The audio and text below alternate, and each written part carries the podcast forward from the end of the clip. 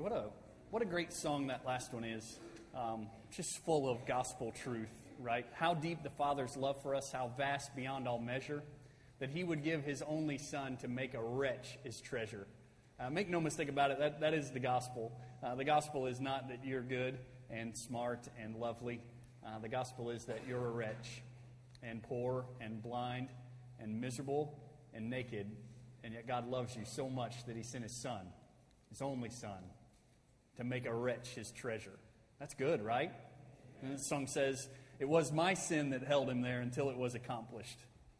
Whoa, it was my sin, not His, mine, until it was accomplished. His dying breath has brought me life, and I know that it is finished. That's good stuff, right?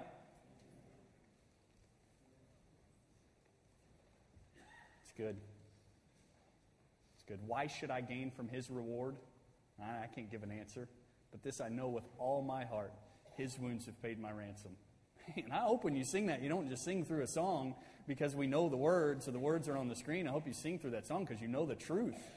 And that truth has changed your life. That's, a, that's the gospel. That's a gospel song, right? It's not Southern gospel, but it's gospel. And that's what we sing about, right? That's what we sing about the gospel of Jesus Christ who died for our sins and rose again. It's the best news, and it's worth singing about. Do you have your Bibles this morning? Joshua chapter 13 is where you need to go. If you don't have a Bible in front of you, grab one out of the pew and, uh, and follow along with us. We're going to see a lot of interesting stuff in the text this week. Last week, we saw a recap of the first section of Joshua. We call it conquer. Maybe you've noticed on the bulletins um, that the title of this series uh, of, of messages in Joshua has been Conquer and Divide. And that was a little bit of a play on words. We thought it was pretty clever. No one said a word about it since then, um, because usually it's divide and conquer, but that's not the way Joshua goes. He conquers the land and then he divides it up. And so last week we saw this recap in chapter 12 of all of the conquering phase of Joshua. We saw all of this work that Yahweh did on behalf of his people, how he gave them land and how he fought for them and how he gave them these great victories. And we saw in chapter 13 very detailed recollection of what had happened about the kings that were defeated and the landmarks that were that were given to the children of Israel. And I told you that that should spur in us a very detailed thanksgiving to God that our prayer life should not consist of, oh God, thank you today for the many blessings you've given me. But rather, we should take time and list those blessings that He has given. List out the work that He has done in our lives and be very detailed and specific in our thanksgiving. We also talked a little bit last week about the unity of God's people. And that seems to be a theme that we just can't escape uh, whether we're in Sunday school or worship or uh, private Bible study and reading. It's, it's, it's just a theme that you cannot escape. If you read the Bible, no matter where you read the Bible or where at in the Bible you read, you will see the importance of the unity of God's people. He has wanted us to be together. He desires us to be, to be together. He says, I will be your God, and you collectively will be my people. We can't just be his people all scattered out living individual lives, but he has always intended for us to live together, to be together. He made a nation for himself first, and now he has built a people for himself and a church for himself. We are to be together and to dwell together in unity. We saw last week, particularly, these two and a half tribes of Israel who would receive their inheritance on the other side of the Jordan. They would be on the east side of the Jordan, apart from what we call the Promised Land. They got their inheritance on that side, and it would have been really easy for them to become separated from the rest of God's people, to be viewed as kind of second class citizens. Oh, yeah, we know you guys, you live over there, but we're here in the real promised land. And God intentionally, in His Word, is constantly bringing them back together, constantly reminding the uh, nine and a half tribes that live in the west side of the, of the Jordan that those folks are our folks as well. And we need to do that all the time. It's easy for folks to feel isolated, even within the church. It's easy for folks to feel like they're second class citizens, and we need to be constantly bringing everyone together, bringing folks together, and dwelling together in unity. I think we did a little bit of that this morning at breakfast, right? Pancakes are pancakes. It doesn't matter who you are, right? And they're good. Good pancakes. We didn't have any chocolate chip ones, though. I was promised some chocolate chip pancakes. Yes, Laura about chocolate chip pancakes. She makes some good chocolate chip pancakes. We also talked last week about how God's always faithful to his promises He had made a promise to Abraham. He said, Abraham, I'm going to make your descendants as numerous as the sand on the seashore, and I'm going to give you this land. And now, in chapter 12, he's given it to them. He's delivered on his promise. And he's made promises to us, and he will deliver on those promises. He says, Whoever calls on the name of the Lord will be saved. He says, I will never leave you or forsake you. He says, I will be with you to the end of the age, and he keeps those promises. And that should encourage us. Well, this week, we're going to shift gears from the conquering part, which is all full of action and chariots and horses and swords and hailstones. Hailstones coming down from the sky and destroying the enemies. It was action packed, right? To chapter 12. And I'm telling you, it slows down dramatically at, at, cha- at chapter 13. In fact, one commentator said this about it. He said, Probably even the most stout hearted reader of Joshua begins to crumble and nod as he enters chapters 13 to 21 crumble and nod. It slows down a lot. And so I want to, I'm telling you that, not so that you say, well, I'll come back in 12 months when we're done with this and the action picks back up. I say that to warn you ahead of time. It is going to get very tedious. It's going to get very detailed. In fact, the text today is going to be really difficult even just to read because it's name after name of place and king and land, and it is so difficult to read and it's so very detailed. But here's what I want to encourage you with God has given it to us for a reason. He's given it to us for a reason. That should have got an amen here. Of all the places in the world, that should have got an amen. He has given us this passage for a reason. Ah, you don't believe it. You don't believe it. You would have said it the first time if you believed it. I'll prove it. 2 Timothy. 2 Timothy chapter 3. You don't necessarily have to turn there, but if you can get there quickly, do. 2 Timothy chapter 3, verse 16 says this All scripture is inspired by God and profitable for teaching, for reproof, for correction, for training in righteousness, so that the man of God may be adequate, equipped for every good work. All Scripture, right? All of it. Not all easy Scripture, not all action packed Scripture, not all friendly, nice, warm, and sweet Scripture. All Scripture.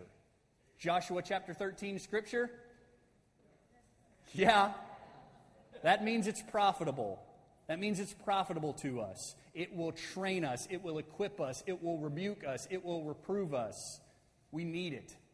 And so I'm telling you, it's going to get tedious, but you stick with it, and God will teach us some amazing things. In fact, there are a couple of huge lessons in the text today uh, as we read it. Uh, Joshua chapter 13. We'll study the whole passage today. If you're following along and you have a pencil in your hand, I would encourage you to circle or underline every time the word inheritance shows up. I, have done this this week as I've studied, and it's all over this chapter. Uh, a dozen times at least it's mentioned in this chapter. That, that should stand out to you. It says in chapter 13 Now Joshua was old and advanced in years when the Lord said to him, You are old and advanced in years. And very much of the land remains to be possessed. This is the land that remains. All of the regions of the Philistines and all those of the Geshurites from Shihor, which is east of Egypt, even as far as the border of Ekron to the north, it is counted as Canaanite. The five lords of the Philistines, the Gazite, the Ashdodite, the Ashkelonite, the Gittite, the Ekronite, the Avite to the south, all the land of the Canaanite and the Mearah that belongs to the Sidonians, as far as Aphek to the border of the Amorite, and the land of the Gebelite and all Lebanon toward the east, from Baal Gad below Mount Hermon as far as Lebah Hamath. All the inhabitants of the hill country from Lebanon as far as Mishrephoth Maim, and all the Sidonians. Listen to this I will drive them out from before the sons of Israel only allot it to Israel for an inheritance as I have commanded you. Now, therefore, apportion this land for an inheritance to the nine tribes and the half tribe of Manasseh. Laura, you listening to all these names? Okay. there might be a good one in there. With the other half tribe, the Reubenites and the Gadites received their inheritance, which Moses gave them beyond the Jordan to the east, just as Moses, the servant of the Lord, gave to them. From Aroer which is on the edge of the valley of Arnon, with, this, with the city which is in the middle of the valley, and all the plain of Medeba, as far as Dibon, and all the cities of Sihon, king of the Amorites, who reigned in Heshbon, as far as the border of the sons of Ammon, and Gilead, and the territory of the Geshurites and the Maacathites. You need to pay attention to those two guys, Geshur and Maacath, and all Mount Hermon, and all Bashan, as far as Selecah, all the kingdom of Og and Bashan, who reigned in Ashtaroth in Edrei. He alone was left a remnant of the Rephaim. For Moses struck them and dispossessed them, but this is huge.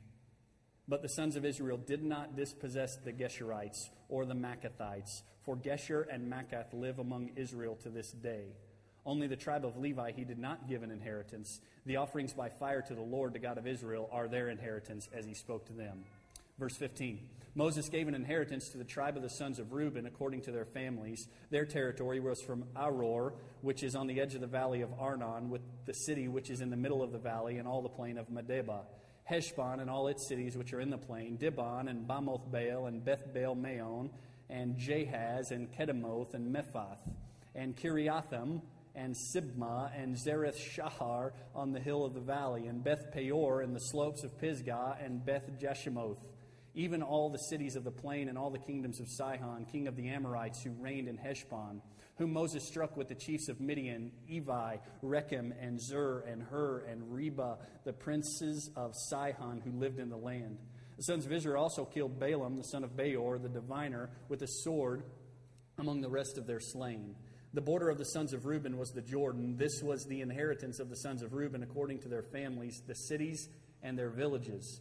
Moses also gave an inheritance to the tribe of Gad, the sons of Gad, according to their families. Their territory was Jazer and the cities of Gilead and the land of the sons of Ammon, as far as Aroer, which is before Rabbah, Rabbah, and from Heshbon as far as Ramath Mizpah and Betonim, and as far as Mahanaim, as far as the border of Debir, and in the valley Beth Haram and Beth Nimrah and Succoth and Zaphon, the rest of the kingdom of Sihon, king of Heshbon, the Jordan, with the Jordan as the border, as far as the lower end of the sea of Chinneroth, beyond the Jordan to the east. This is the inheritance of the sons of Gad, according to their families, the cities, and their villages. Stand up. That's, uh, that's me. Stand up. We're going to finish strong, right? Moses also gave an inheritance to the half tribe of Manasseh.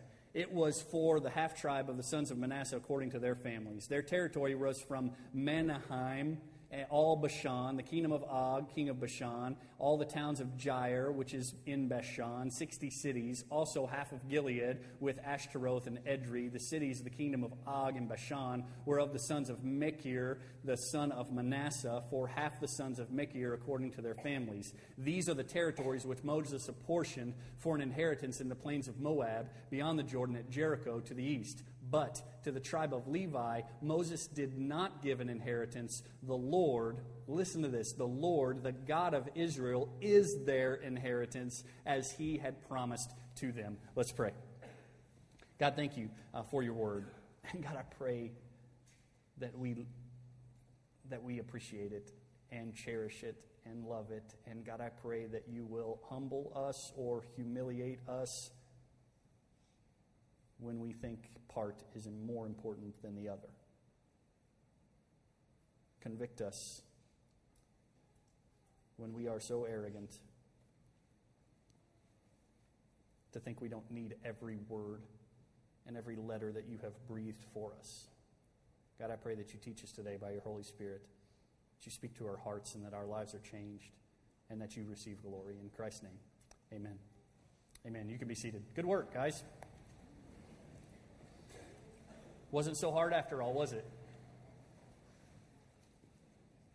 Joshua 13, there are four things that I want you to see in the text today. And the first one has to do with the promise. So if you're taking notes, today would be an easy day to do an outline. Usually we go verse by verse and you, you would have pages and pages of notes. Today's outline day, Roman numeral one, number one, is a promise. And the promise is this that God has given, is giving, and will give the land to his people.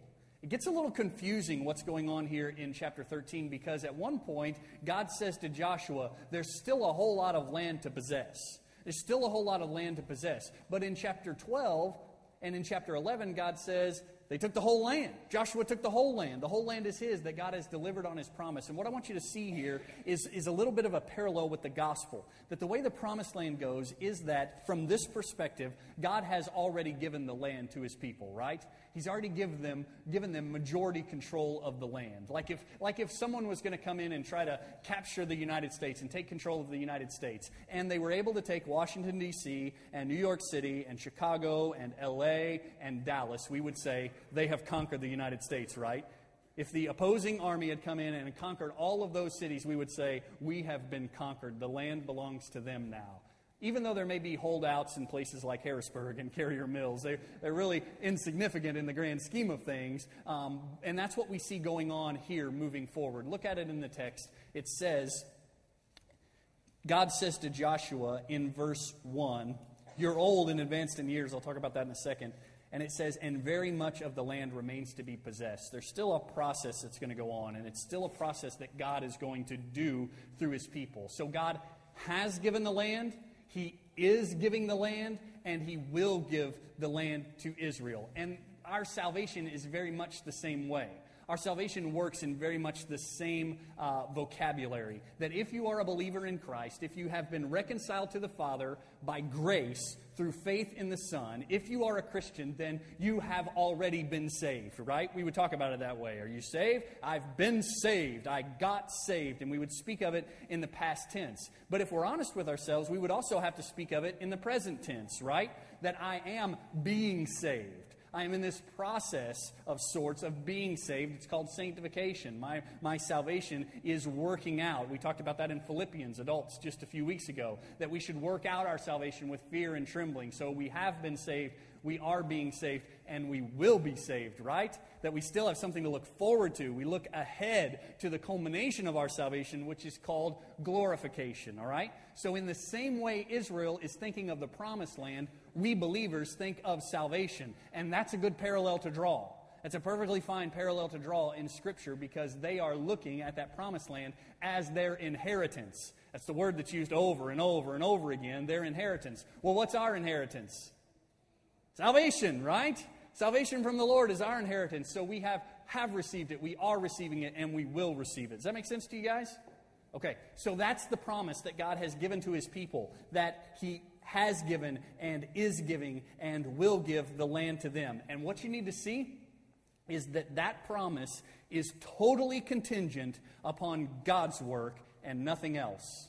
Look what he says to Joshua. This is the most profound thing in verse 1. It says, Now, this is a comment from the narrator. Now, Joshua was old and advanced in years when the Lord said to him, You are old and advanced in years. What's the point of that? He's old. He's really old.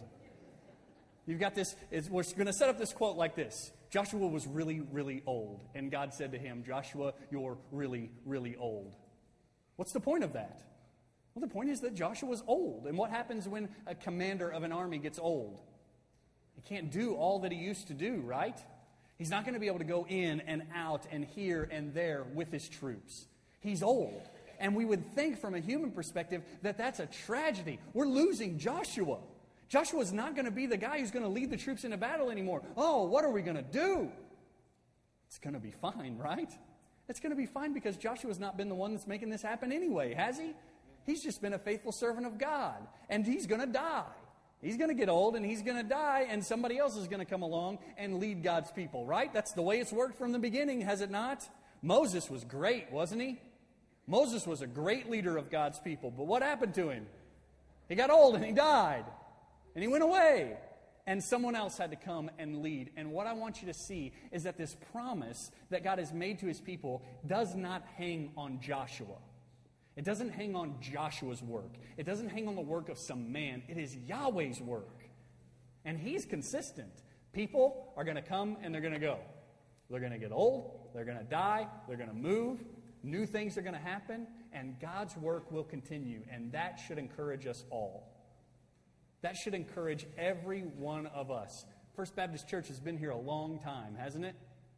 A long time. We've been worshiping in this room, not that room. You guys are new, new folks over there. This room for right at a 100 years. 100 years in this room. One guy do all that? Nope. 100 years from now, it's going to look a lot different, and I can promise you I won't be the one preaching in 100 years. But God will still be growing His church, right? Christ said, I will grow my church, I will build my church, and the gates of hell will not prevail against it. This is not a work. The promise that God has given to us, the work that He's doing among us, is not a work that's contingent upon any man. It's Him. It's Him that does it. And when we get our focus and our attention on the people who are leading, we go astray. We go astray. We've got to always look past Joshua to Yahweh. We've got to always look past Moses to Yahweh. We've got to always look past the people who are leading to Jesus Christ, right? We've got to do that all the time. The promise that God has made is not contingent upon a man. He says in verse 6, after he says, Joshua, you're old, you're really old, he says, I will drive them out. All of these inhabitants of the hill country, from Lebanon to Mishperoth Maim, all the Sidonians, I will drive them out from before the sons of Israel. I'll do it. And hasn't that been the story from the beginning? God's driven them all out anyway, right? And then he says to Joshua, Here's your job. I'll give you the land. You just divide it up. You just divide it up. You give some of this to Gad, you give some of it to Reuben, you give some of it to Levi. Nope, don't give any to Levi. I'll take care of Levi, right? He says, You give it to all of these tribes. That's your job. You just divide it up. I'm giving the land. The promise, the promise, and all of God's promises are contingent upon Him. They swing on Him, not on us. Number one is a promise. Number two is a warning in the text, there is a warning. Look at it in verse 13. In verse 13, it says, But. That is always good news or bad news, isn't it? When you're tracking along in a story and someone says, But. This happens at my house all the time. How was your day today? Oh, it was great. It was great. We did this and we did this, but. Oh, great. oh, great. But changes everything. And here it changes. It says, But the sons of Israel did not dispossess the Geshurites or the Maacathites, for Geshur and Maacath live among Israel until this day.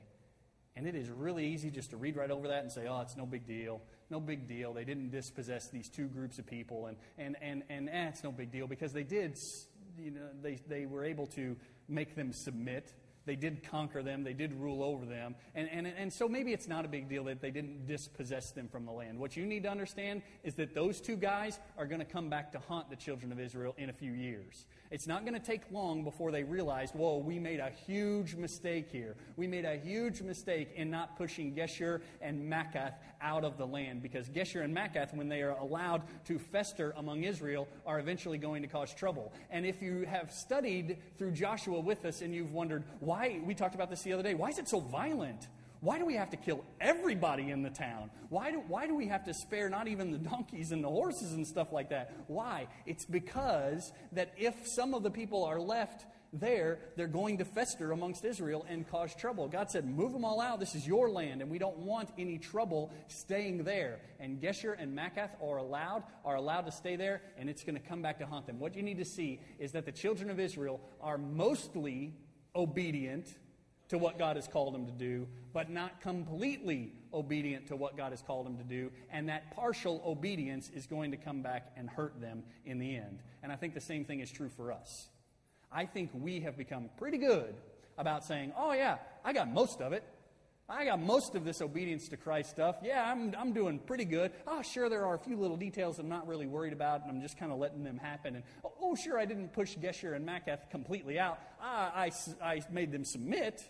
But I didn't push them completely out. And, and that's no big deal because I'm not real concerned about the details. I got the big picture down. And I want you to hear that the details are very important.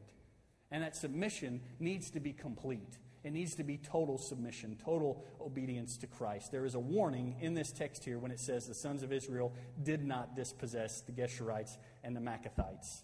That may not seem like a big deal now, but it's going to be a huge deal later on. Number one is a promise. Number two is a warning. Number three is an encouragement.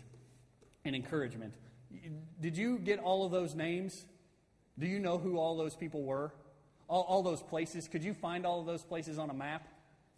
You couldn't find any of those places on a map. We can't even read those places, can we? No, it's difficult. But what you need to understand is if you were a Jewish person back in Joshua's day, you would have known the intimate details about every one of those places, especially if you had been fighting battles to occupy those places, right? If you were a Jewish person, a soldier, who had been in the armies where all of these places were conquered, you would have known exactly what that was talking about. And it would have encouraged your soul to no end to hear about those victories over and over and over, over again. You would have been so familiar, and it would have been such an encouragement. But You see, all of these details that we get bored about, all of these names that we can barely pronounce, are reminders to God's people of His faithfulness in the past. It, it's, like, it's like reminiscing on all the victories that he had given in detail. And God does a lot of that in Joshua. He's going to cause the people to remember what he had done in the past. Why, why would they want to remember what had gone on in the past? Why is it good for them to remember the victories God had given them in the past? Yeah, so that they can look to the future, so that they can be encouraged and emboldened as they live for the future. That they can say, God has given us this land. You remember when he beat the Anakites? What what are their names? Joe's going to talk about them next week when Caleb when Caleb and Joshua went as spies to the land 40 years before all of this, you remember they came against a group of people and they said, They're huge. They're huge and they make us look like grasshoppers. They're giants. Next week, Joe's going to talk to you about how Caleb, when he goes to uh, inherit the land, he says, I want the giants' land. He says, Give me the giants' land and I'll wipe them out. I'll take care of them. And he does, right? I can't remember why we're talking about this. Preview for next week. Oh, about God's faithfulness, right? That's what it's about. It's about God's faithfulness, about His reminder of things that have happened in the past so that we can push on forward. Joe's preaching next week. If you didn't get that, at least that. It is good for us to remember because as he has proven faithful in the past, he will be faithful in the future. I don't know how many of you were here Wednesday night.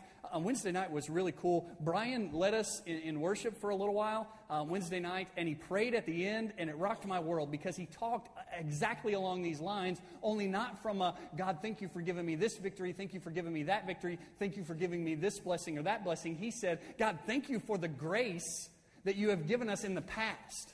Thank you for the grace that taught our hearts to fear. Thank you for the grace that you have shown us to forgive us of our sins. Thank you for past grace, is essentially what you said, right?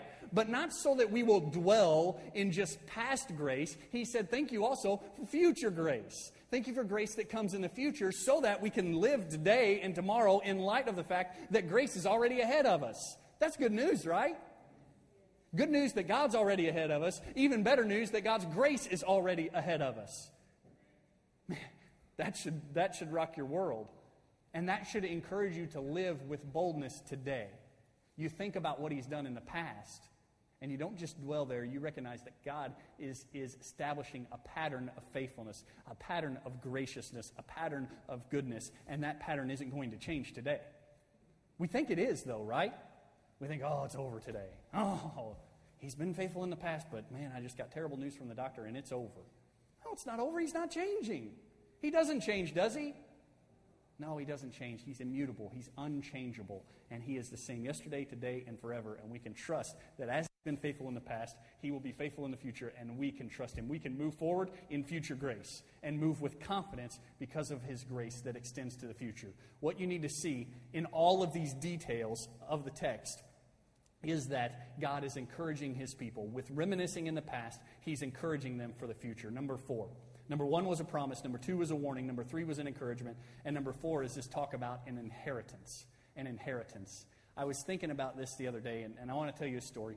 I got when I, when I graduated from college. A lot of my friends got cars when they graduated from college. Uh, some of them got trips to Europe and things like that. I got a shotgun and it's an awesome shotgun. I want, I want to tell you about this shotgun. It, it, at the time, it was top of the line, good as they get. Benelli Super Black Eagle. It is a beast, and I love it. I love it, and I cherish it, and I use it, and it's muddy, and it's nasty, and it's awesome.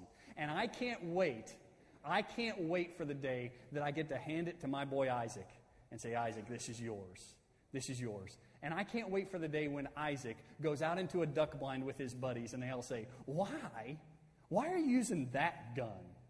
Why are you using that gun? Don't you know that there's Super Black Eagle 4 now? There's Super Black Eagle 2 now. My, this gun is already obsolete. And by the time Isaac is old enough to handle it, it'll be even more obsolete. And I hope his buddies will say, Why do you use that old nasty thing? And I hope Isaac will say, Because my dad gave it to me. Does it make sense to you? That what we need to see when we talk about all this inheritance is that the point of an inheritance is the connection with the person who gives it to you, right? Inheritance implies relationship. Inheritance implies relationship. Maybe it's not a family relationship. I know some people that have inherited things from people they barely know, but they know them. They had some kind of connection at some point. Inheritance implies relationship. And what you need to see is that the inheritance is not all about whatever the thing is. The inheritance that Israel is going to receive is not all about land, it's about Yahweh who is giving them the land. Are you tracking with me on this? that they need to be able to look beyond the gift to the giver. In fact, one, one commentator said this uh, about this thing. It says, Healthy, grateful faith sees beyond the inheritance to the one who granted it and is careful never to prize Yahweh's gifts more than Yahweh himself. All right? So for 11 tribes, this is difficult.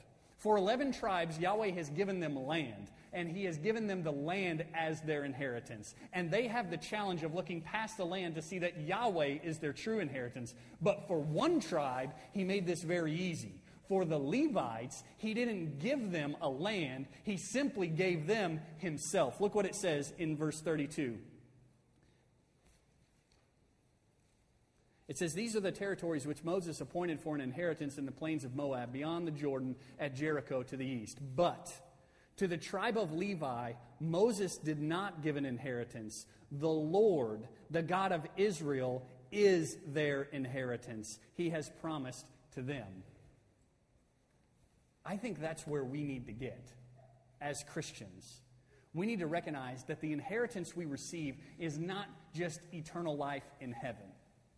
I think we can get caught up in that. If, if the inheritance the Israelites received was just the promised land. We can get easily distracted by saying that the inheritance we receive is eternal life in heaven. Streets of gold, gates of pearl, all of that stuff. But what we need to do is see that the, that the true value of the gift is not the gift itself, but it's the giver. In other words, we don't just get eternal life in heaven, we get Christ. We get Him. He is our inheritance. A relationship with Him is the inheritance. A relationship with Him is what matters. We get Him. Would you take heaven if He wasn't there? Would you take Him if there weren't streets of gold? Yes. yes. In fact, we talked about this the other day. We talked about how the streets of gold are, are the, the point is that you, they put the gold on the street, you walk on it. Put it on the street, you walk on it, it's got no value. What is the value? It's Him. It's Him. He's all we've got. He's all we need. He's all we should seek. We are easily distracted by the inheritance He gives, and so much so that sometimes we miss that He's the one who's giving it to us. The point of the inheritance is Him. Just like Isaac could get all excited about this shotgun and say, Oh, look at this shotgun. Isn't it awesome? Isn't it awesome? If he talks about that shotgun that way, I'm going to be mad. He needs to talk about me. This reminds me of my dad. I remember times in the duck blind with my dad. This thing is, is nothing. It's my dad that makes this special. And that's the way we've got to be, church. It's Christ. It's all Christ. Get excited about streets of gold, but get even more excited about Christ. He's our inheritance, He's our reward. It's not about the stuff that He gives, He's not a vending machine. He's our Father, He's our friend. He loves us. Four applications, and we're done. Number one, God's work does not stop with the removal of his servants. He has made a promise, and he will accomplish his promise. And he will use a variety of people to do that. Don't get caught up on the Moseses and the Joshuas, the pastors and the Sunday school teachers. Don't get hung up on them. Get hung up on Christ. Number two, beware of partial obedience. We tend to pat ourselves on the back when we say, Oh, I'm I'm doing mostly good. Way to go, Chris. You did mostly good today. That's not good. Beware of partial obedience, it will hurt you in the end. Number three, remember the past for the sake of the future. It's good to reminisce about what God has done. It should give us confidence to move forward. It's good to remember the grace we've already received because I know I'm going to need a lot more grace tomorrow. And He's already there. Grace is already there. He beat me to it. And the last thing is this application of inheritance. 1, 2, 3, 4, 5, 6, 7, 8, 9, 10, 11, 12. Wow, that can't be a coincidence. 12 times the word inheritance is used in this passage. Our inheritance is Christ, He is our reward. He is what we should seek. Don't be distracted by anything less. Let's stand together and pray.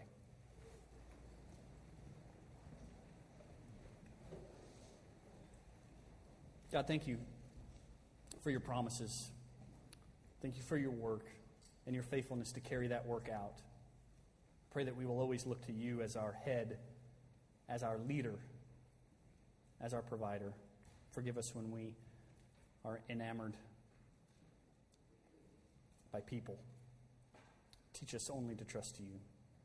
And God, I thank you for the inheritance that you give to us, which is not a land, it's not a place, it is a relationship with you. It is Christ. God, teach us that that's all, all we have. He is all we have. He is all we need. It's all Christ. Forgive us when we settle for the stuff and miss you as the giver of it all. God, I pray that you help us today to respond rightly, to work your word into our hearts for profit, so that we will be trained and equipped, ready for every good work, that we will be rebu- rebuked and reproved for your glory. God, help us as we respond in obedience. In Christ's name, amen.